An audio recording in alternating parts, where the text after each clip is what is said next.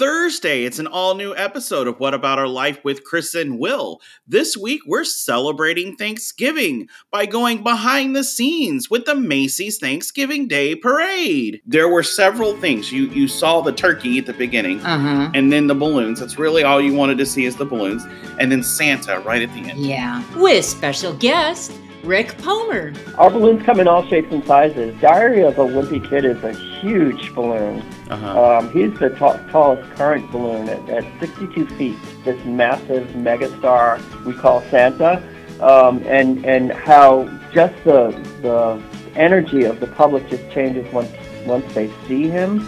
It's incredible to you just want to bottle that up. It's a really magical moment. What About Our Life? With Chris and Will All new episodes every Thursday. on your iHeartRadio app or your favorite podcast player or at ChristopherLAnty.com.